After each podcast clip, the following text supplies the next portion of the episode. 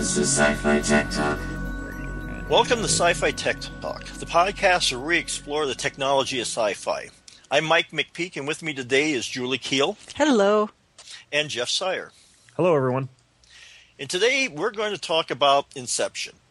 Uh, I, I hope I'm not dreaming when we talk about this because you know we, uh, you watch the movie and after a while you kind of do start to question what's reality and what's not here. But we'll we'll start off with the summary from the um, uh, International Movie Database. Um, in a world where technology exists to enter the human mind through dream uh, invasion, a highly skilled thief is given the final chance of re- at redemption, which involves executing his toughest job to date, Inception. And then uh, we have, um, let's see, uh, DiCaprio plays uh, Dom Cobb, a thief uh, who commits uh, corporate espionage by infiltrating the subconscious of his targets. He is offered a chance to regain his old life as payment for a task considered to be uh, impossible. Inception, the implant- implantation of another person's idea into a target's subconscious. Ah, this movie. I have to admit, I watched it the first time and went, "Oh my god, I need to watch that like five more times to figure out what's going on." Onion movie. It's got layers uh, to go. Like an onion layers. No Right. kidding. I even just read through the plot summary on Wikipedia, and even there, it's it's a summary of the plot, and- and you're going, "What? Where? Who? What?" Um, Th- it's th- this is almost like one of those movies where three different people could watch it and come away with three kind of different takes on what happened. Oh yeah, or I mean, and well, the the the, the technology, I guess, at the core of this is that.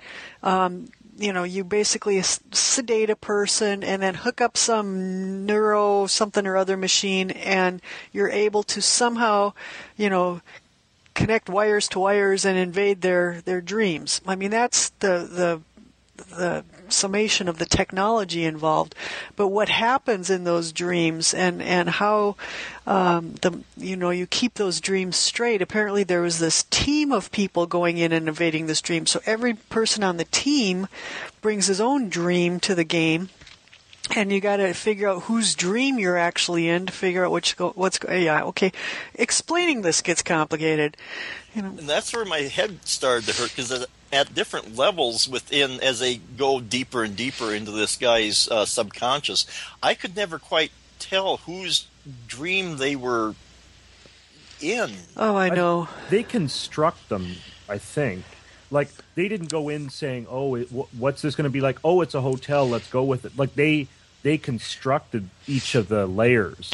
Yeah, because they have on their staff uh, an architect, uh, you know, essentially a student intern whose job is to create all these layers. So there's a heck of a lot of planning that occurs before you go in. Um, you know, and n- not just an architect, somebody that's good at uh, labyrinths, mazes, and puzzles, because you don't want this. You don't want the person that whose mind you're messing around in to start to realize that this is a hoax. You have to make it realistic enough for him to believe. but at the same time, it didn't have to conform to um, realistic standards. So, like they had the Escher stairs. Yep. So, like they, they just keep going up, but they don't go anywhere and stuff like that. So, yeah, the, thing, thing, things that could exist within a dream.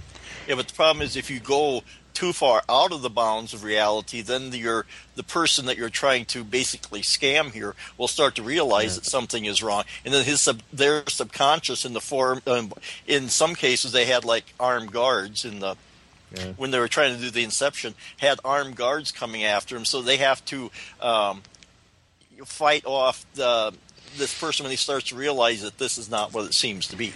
A- An important point to remember in that for this tech, what they're doing is not the standard thing. The standard thing is to go in and extract a piece of information, whereas in the movie, they're going in to place an idea, which is a very unconventional way to use this technology. And, and I think they say that nobody's ever actually tried this before. they've So, never like- done it successfully. Yes. yeah. And so like you know, they show at the start he's trying to what is he? He's trying to get a safe combination or something uh, at the start of the the movie. And I think that's more standard. Is like this person has some piece of information, and we're trying to trick them into giving it up within their dream. Well, and then the whole basis of all of the layers that we've already talked about is the idea that one businessman wants to crush his competition.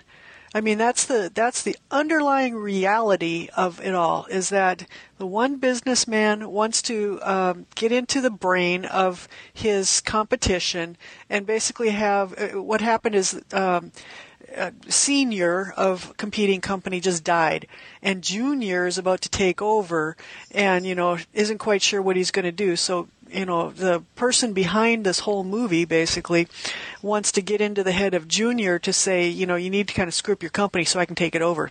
You know, so that that it took me so long to realize that the whole point of this whole movie was to plant one small idea like, hmm, I think I should sell off parts of my company, you know.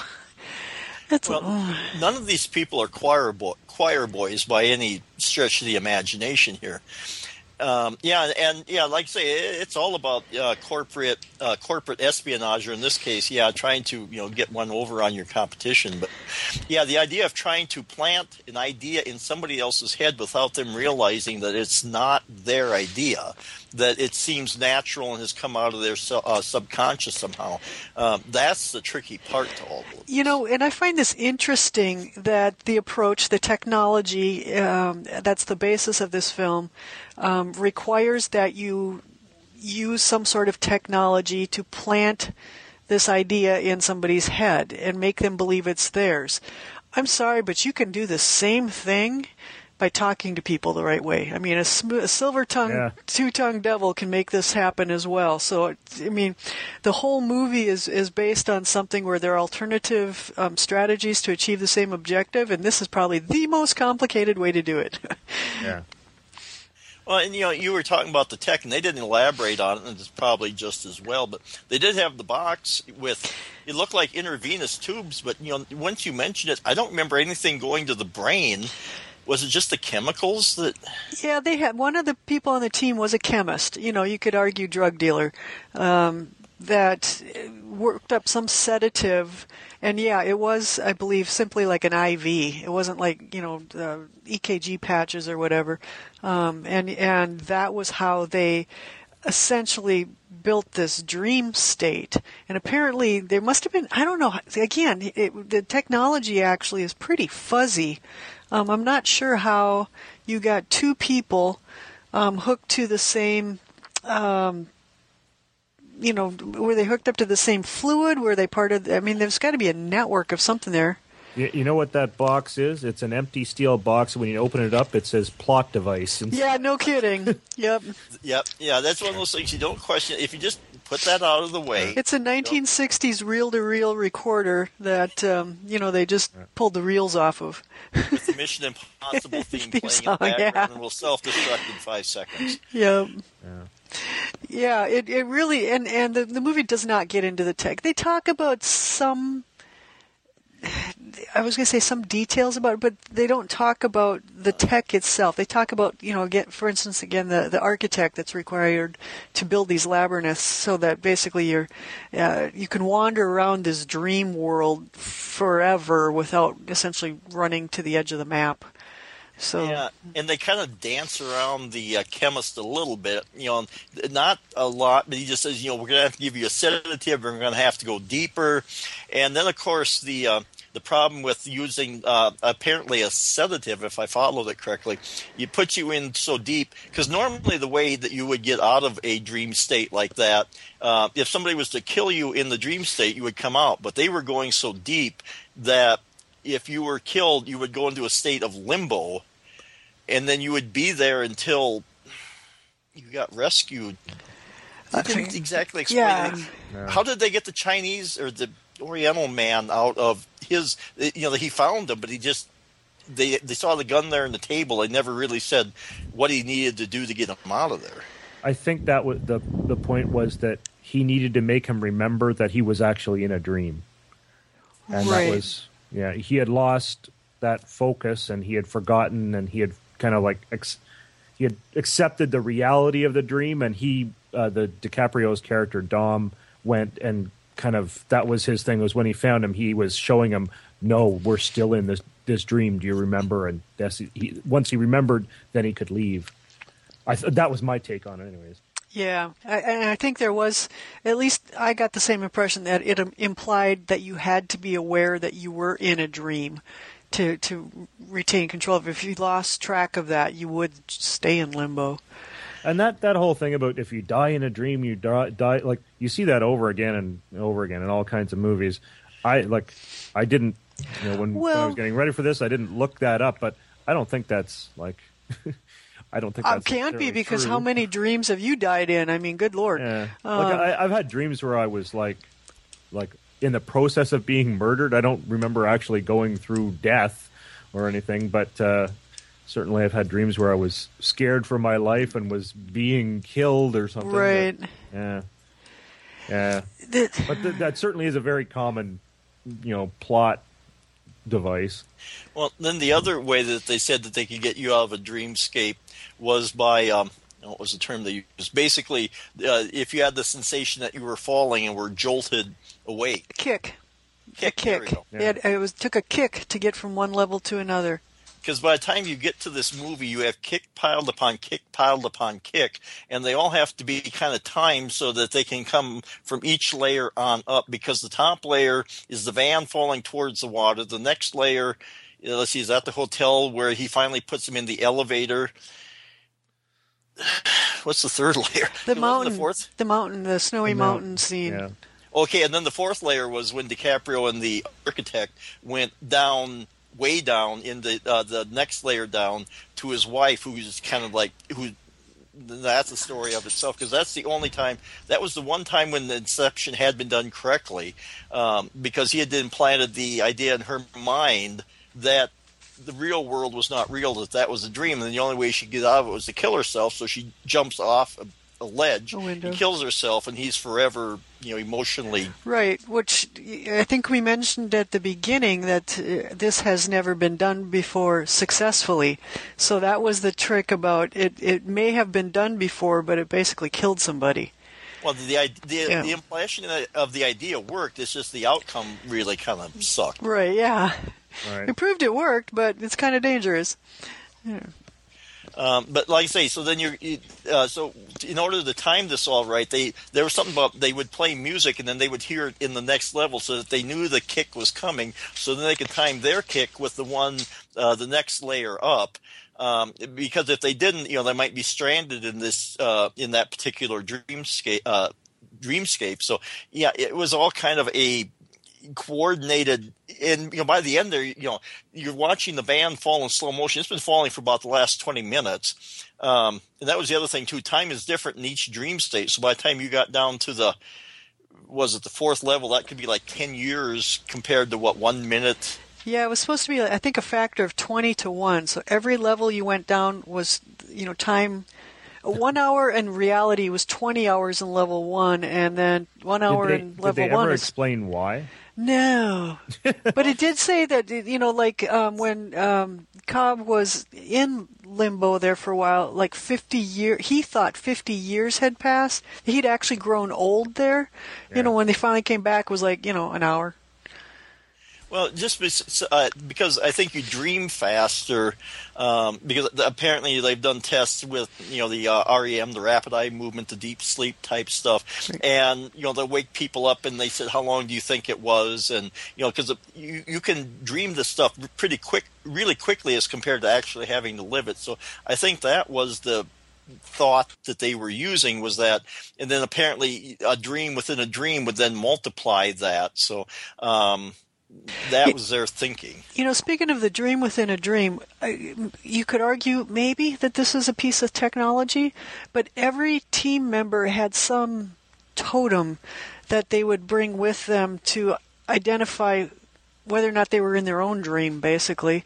Um, and so, in, in the case of Cobb, it was a spinning top that would um, spin, you know, forever uh, if he was in his. Um, oh, let's see, it spin when he was in his own dream, and it wobbled when it was when he was in reality or somebody else's dream? No, I think. Or it is was it the other way around? Not, not not that it would wobble. It's just that when it was in, a, if it was a dream, it would just spin forever. It would never stop spinning. I think that was the thing, and that it, that it might wobble, but it would never stop spinning. Okay. Yeah. So that's why that's why the ending of the movie is significant because it starts to wobble, but they never show you if it stops or not. Right, and you know, uh, again, Wikipedia um, had an had a nice discussion of that one because that is the, the end of the movie makes you go, what, what, what, what, you know, um, and uh, basically the uh, the director. Um, planned it that way. Uh, Yeah. He meant to make you scream, going ah. Uh, But that's that's that's t- like that's Christopher Nolan, and Yep. he's like at the end of this summer's Batman movie. Is Batman alive or dead? right. Uh, it's kind of like left up to you to determine. Well, You know, and and he's he he does make the statement that the most important emotional thing about the top spinning at the end is that Cobb is not looking at it. Yeah. Um, so it, it, he doesn't care whether he's in his dream or in reality. He's where he wants to be. Good enough. Yeah. So, yeah, there, you know, again, there's not there, you know, and, and there's not a lot of tech to the dream. There's this secret box and some drugs. You know, that's about it. But um, in each of the levels, there are certain amounts of technology. You know, the, the we've got the, especially that snow. Um, mountain fort scene where there's all kinds of guns and skis and you know stuff and cool fortress, you know, James Bond type things. Um, but those are so secondary to the main plot of what the heck is going on. Well, I kind of like the part when they're on the first level in the warehouse and they're being surrounded and they're trying to get out in the van to start, and the guy's trying to shoot the transformers with a gun, and then uh, one of the other guys says, "You know, you got to dream bigger" or something to that effect, and he pulls out a, a rocket Big- launcher and takes it. that was pretty good. Hey, I have a uh, a question for both of you. That this came up on the the bit of reading that I did beforehand. Do do both of you dream in color? To be Oh. honest, I don't remember a lot of my dreams, and when I do, they're kind of weird. Yeah. Uh, the last one I remember having, I think, was in color. Um, I I- don't have a lot to compare them to. I have no idea. I mean, I I know even recently I've woken up some from some really vivid dreams, but when I wake up, I don't remember. I can remember, you know, um, venues and people and whatever. I don't remember if they're in color. And you certainly remember how you felt. I mean, like if you were Yeah. afraid or if you were falling or if you were, you know, cold or whatever it might have been. I mean, it's always from your perspective. Right. And so I think that because from my perspective in daytime, it's I would make the assumption they're in color, but I honestly don't know. Yeah, because one of the things that I read said like only a small number of people dream in black. A uh, small percentage of people dream in black and white, and I've never ever remembered. It's like uh, kind of like what you said that it, it's not that it's specifically in black and white, but I never have any memories of any colors ever. Like I've never had. I've never. I've never woke up from a dream remembering any uh, colors of anything. No, it's just like that was a place, like a real place, and in my world at least, real places have color. So I didn't think it was an odd place because it was in black and white. So, Yeah. uh, you know, logic then would lead you to believe that it's probably in color, Right. or it doesn't matter. Well, and you know, if you work from the assumption that dreaming is the subconscious's way of working out problems that you have, I must not be nearly as messed up as I think I am because I hardly have any dreams that I remember. Uh, you know, that you know it doesn't feel like I'm working anything out uh, in these dreams, and when I do have them, they're just bizarre. No. Oh, Jeff, you'll appreciate this one. Actually, one of the most vivid dreams I've had recently involved Patrick.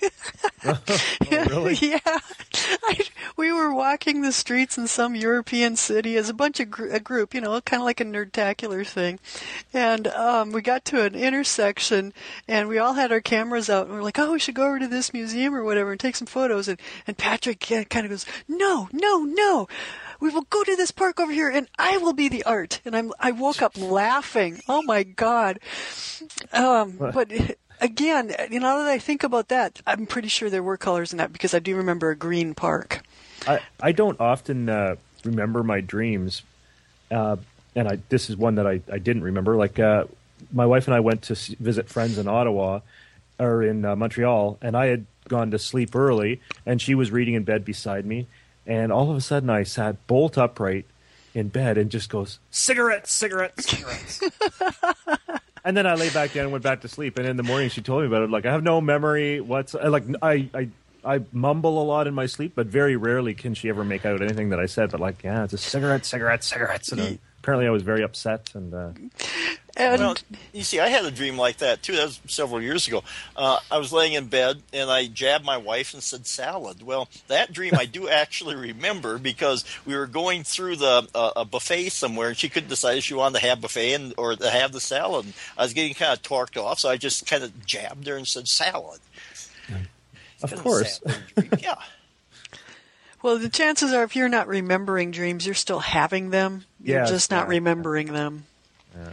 So, yeah, it, this movie is. It does really take some. I know some people that have only watched it once, but they're not. I mean, I can't let go of it that easily. it's just. It was so convoluted that it uh, literally the first time I watched it, it was like, okay, I got. I, I swear I watched it five times the first week. It was like, what? And it wasn't in the movie theater, so uh. it was like, you know, keep the Netflix DVD for another few days because I got to watch this again. No, I still don't understand. I got to watch this again. Okay, it's starting to make sense. One more time. Uh, okay, I think I got. Oh yeah, yeah. Now, okay. Oh, I. Mm, Don't ask me to explain it to you, but I'm I'm good now. So, yeah, I, I saw it in the theater, and I, I might have seen it a second time in the theater. But I remember after seeing it the first time, just as soon as the credits started to roll, the first thing I thought is, I want to see this on Blu-ray, and I want to hear the director's commentary. yes. I want to hear what uh, what he was thinking. oh, and speaking of technology and Blu-ray, um, let's talk about movie making technology. Holy cow! Some of the visual effects in here, and it, it won awards left, right, and center for it. But some of those things were just mind blowing. Yeah. Um, it This was is kind of- fantastic. kind of- it's kind of like the Matrix, which spawned its own type of style and such. And now you've got Inception type movies with the um, the bending and folding of. Uh, you I don't even quite know how to ta- uh, describe it, where the city's Right. folding in on itself. Yep. Uh, so it, it, when a movie kind of inspires a, a style, that kind of says something about the movie. Right, and and when looking at the poster that was used for this movie, you talk about the city folding in on itself. That's the image they chose for that, which makes sense because it's one of the most remarkable things, you know, that's ever been put on a movie screen. Um, I'm I'm sure it'll be copied left, right, and center, but to come up with that concept to begin with was just like what? Yeah. Well, So- and then to watch them start, they come up to where the, the turns up, and then they just walk. And um, I'd like to see how that scene was filmed because I'm sure it was a, a rotating box, Right. basically, that they had to try and walk on, maybe a green screen even. Uh, but they had to walk from one level to the next while this is rotating around, and um, that probably took them a couple takes just to kind of get their their balance and to make it look not completely weird. Well, this is one of the ones I think that they uh, filmed at least part of it in those uh, aircraft that go up and then they, they dive down so they're weightless. Found my comments. Yeah. Well, like the yeah the hotel level where he's basically for the last or for about what 10, 15 minutes he's floating through the hotel because they're in free fall. So in that dream they've lost their their gravity. So he's floating around, grabbing all these people, lassoing them with the uh, cable from the uh, the dream box. They're putting them all in one big bundle like a bunch of cordwood, taking it down the hallway, putting it in the elevator. And he's got to float out, rig the explosives now that now he he rigged the explosives so the elevator would fall, but if they're in free fall, why would the elevator? Oh, probably better off not even trying to figure that one out. But Yeah, there. I, I. It would take a lot more than five times through this movie, for me at least, to get down to the nitty gritty details about whether the plot and the tech and the story held together. I mean, there's. It's so Well, convoluted that it's it's I- I think little it's- details would I slip think by. It holds to, holds together together pretty good. I think so too. Yeah. Yeah. I suppose you could say the explosives maybe provided the propulsion to send the elevator down. Yep. Why don't we just go with that, and it'll make us feel better. But then on the other on the other hand, like it's a dream, right? So you know, you you get an awful lot of leeway, say, Yeah. you know, when your movie's placed in a in a dream, yeah, and which basically says anything's a go, and you know, take that and run. Oh, Um, I found something on the Wikipedia page about we were talking about the uh, the set for it. A hotel corridor was constructed. Uh, blah blah blah. This uh, the it rotated a full 360 degrees to create the effect of uh, of alternate di- directions of gravity for scenes set during the second level of dreaming, where the dream uh, selector physics become chaotic. So they must that, that section where he walks up the wall and then walks on, across the ceiling. That must have been the scene where they where they uh, constructed the section of hallway that could be rotated. Cool. Yeah, it was certainly you know innovative filmmaking. Like uh, it was neat. Yeah, I mean, the technology that's depicted in the film might actually pale compared to the technology that was used to produce the film. Right. It's yeah, it I, I don't in my mind this is kind of one of those leaps in filmmaking like Star Wars was maybe or um gosh, I think of things before that, but it just it it brought in stuff that most people wouldn't have tried it, and it did it well. It didn't just, you know, Yeah. present the idea. It presented the new ideas and nailed it. Th- This is a, uh, one of the kind of movies that when you start to watch it, when you think about how it was filmed, this is where one of the things where you really see like movie making really is a team effort. Like you have the screenwriter who comes up with the, the the plot, and then you have the director who has this vision, and, he, and then he's got to he's got to explain that to people that are going to build the sets that can do these crazy things that he wants to happen Right. and you know, and I'm sure there's uh, you know feedback back and forth about well, we can't do it that way. You know, what about this? Like, uh, th- completely separate movie, but I remember uh, seeing an interview with the guy, special effects guys from Jurassic Park, and you know when the Tyrannosaurus Rex is coming and it steps, and you, see the the rings of the uh, it vibrating in the the glass, the Yep. glass of water that's in the truck these guys were saying about how Steven Spielberg had told them, "What I want is just to have this this vibration, so there's an, a perfect ring of water uh, in there." And they tried everything over and over. They would hit the car and bounce it, and it wouldn't work. and then it ended up they hooked up uh, an electric guitar to the frame of the. Um, of the vehicle, and it- it, was a they would pluck a, a note, or maybe it, It needed guitar. harmonics. Yeah, exactly. It, it couldn't be destructive noise. It had to be harmonic noise to, to get it to do that. Because otherwise it would just splash, not Yeah. ripple. Yeah. But like you know, it, and when you see the outcome, like that's a really powerful scene. Yep. And he had to, you know, tell these special effects guys what he wanted, and they had to, you know, figure out how to make it work. And It I'm probably was spent two or three weeks trying to get Yeah. it sorted. Yeah. I remember they said it was. It took them a long time to figure out how to do it. Yeah. Interesting. Well, you know, we've watched this movie and we're still kind of scratching our head. How the heck do you pitch this movie to somebody? Yeah, that's a good point. Like, uh, this is a, this would be a tough movie to go in and try and sell. You know, uh, I'd like you to spend a hundred million dollars on you know something that, yeah, well, it's well, just trust me, give me a hundred million bucks. Wikipedia addresses this. It Oh, says yeah? shortly after finishing Insomnia, Nolan wrote an 80 page treatment about dream stealers and presented the idea to Warner Brothers, envisioned as a horror film inspired by lucid dreaming. Feeling he needed to have more experience with large scale film production, Nolan re- retired the project, instead worked on Batman Begins, The Prestige, Dark Knight, spent six months polishing the script before Warner Brothers purchased it in February 2009.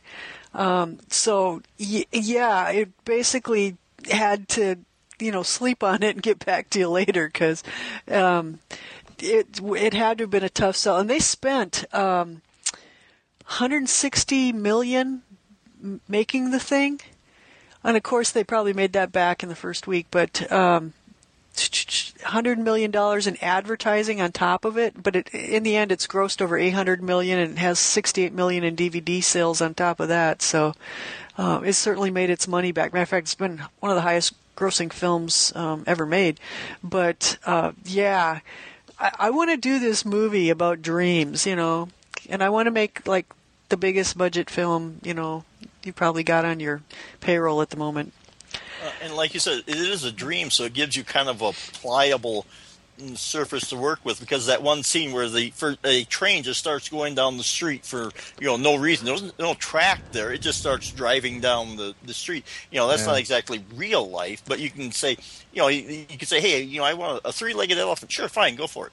Uh, you know it's a dream. You can cook up whatever you want. So it gives you a little leeway to play around with things. You don't have to necessarily deal with reality. Yeah, and the flip side of that is that you don't have to deal with the uh, constraints of reality. You know, a, a train going down a highway, um, you can decide, you know, within some sort of boundary of physics, you know, how that looks and what that does. Um, you know, in order for people to believe it. Um, so yeah, the, that you know, put, putting a what a heck of a plot device. You know, we're just going to make this movie about a dream, and therefore I can do with it whatever I want. Yeah. yeah you want to have the three musketeers fighting space aliens go for it yeah, really, it's a dream. But So- like, I can see why he kept it the way he did. Like he he wanted to make a you know he didn't want it to be a, f- a farce movie. He wanted it to be fairly serious. So like so most of this stuff is kept within kind of what we would consider realistic or reality type. Right. It. It's still science fiction as opposed Yeah. to science comedy or you know Yeah, space yeah, comedy, that kind of stuff, or anything like that. There, there's no comedy in this film. So yeah, good good movie. Uh, let's see. Any other details? Not another not a lot of uh, like we've said a few times. There's not a whole lot of tech stuff in here, but No.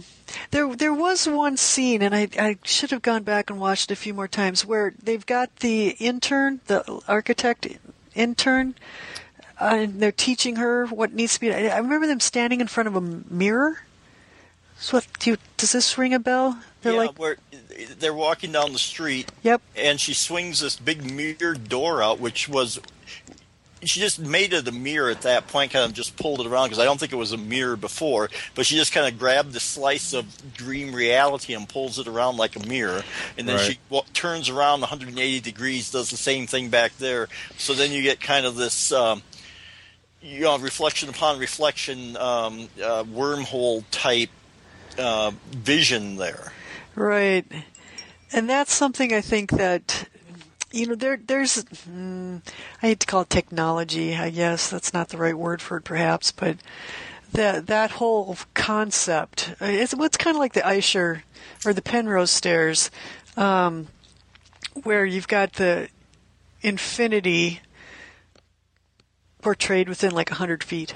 so Right. it's uh, it was an interesting little twist to everything else. I mean, I, that scene stands out in my mind because everything else was already hard to believe, and then all of a sudden you introduce this business of mirrors. It's like ah, I don't know what to believe anymore. So Well, I know the one scene that I'm going to have to go back and watch because I just can't quite, catch what she's saying. When he's uh, just towards the end of the movie there, and he's talking to the, uh, his wife in their dream world there, with and the architect is there. Um, he's talking to her about something. I just can't quite catch the last thing that she says before um, the architect throws herself off the the building to get back to the next dream state. Mm-hmm. yeah, cool. Okay, well, there's not much tech in there, so which piece of tech do we want? I don't want this dream thing. I tell you that. You don't want what? I don't want this dream machine. Oh, I do. I'd love to.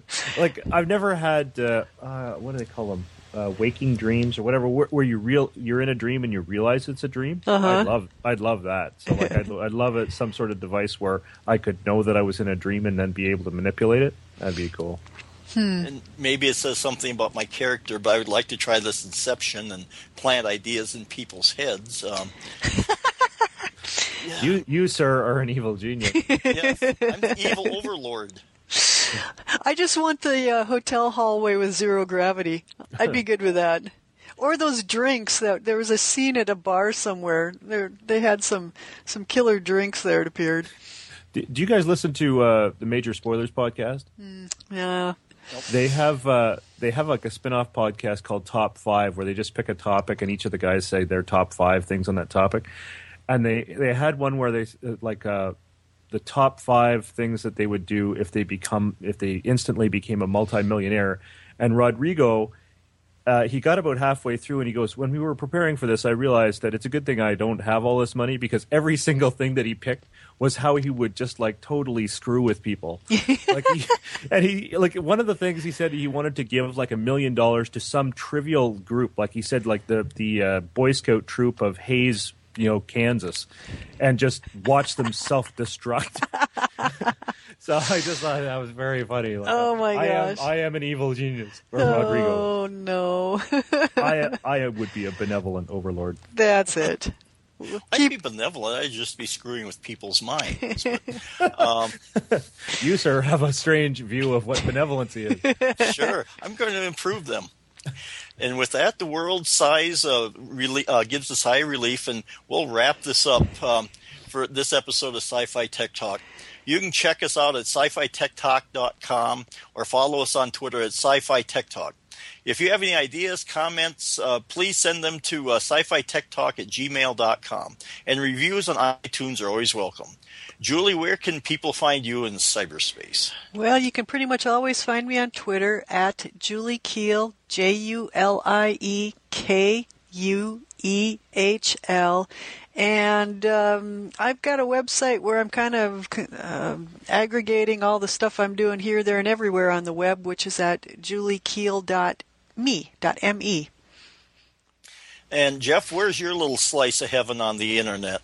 Well, I most uh, most of the time I'm frequenting Twitter, and you can find me at Bronco Syer S Y E R, and follow my random rantings. And I, I would actually like to give a shout out to uh, somebody else on Twitter I've been following. He's a Canadian guy who's uh, Commander Chris Hadfield, who is currently on the International Space Station. And I would strongly recommend you follow him. And a major geek. yeah, a major geek. He's Commander Chris Hadfield on Twitter, and he is posting the coolest pictures not on Earth. Yeah, including wearing his red shirt. Everything Yes. goes back to Star Trek. Ha ha! We almost had an episode where I didn't say that. I was going to say after we were finished recording, that you hadn't said that. Curses. Anyway, and I can be found on Twitter at DSC Chipman, and I have an about.me page at about.me uh, dash uh, slash Mike McPeak. Um, and that's it for the show, and we'll see you in the future. It's the Sci-Fi Tech Talk.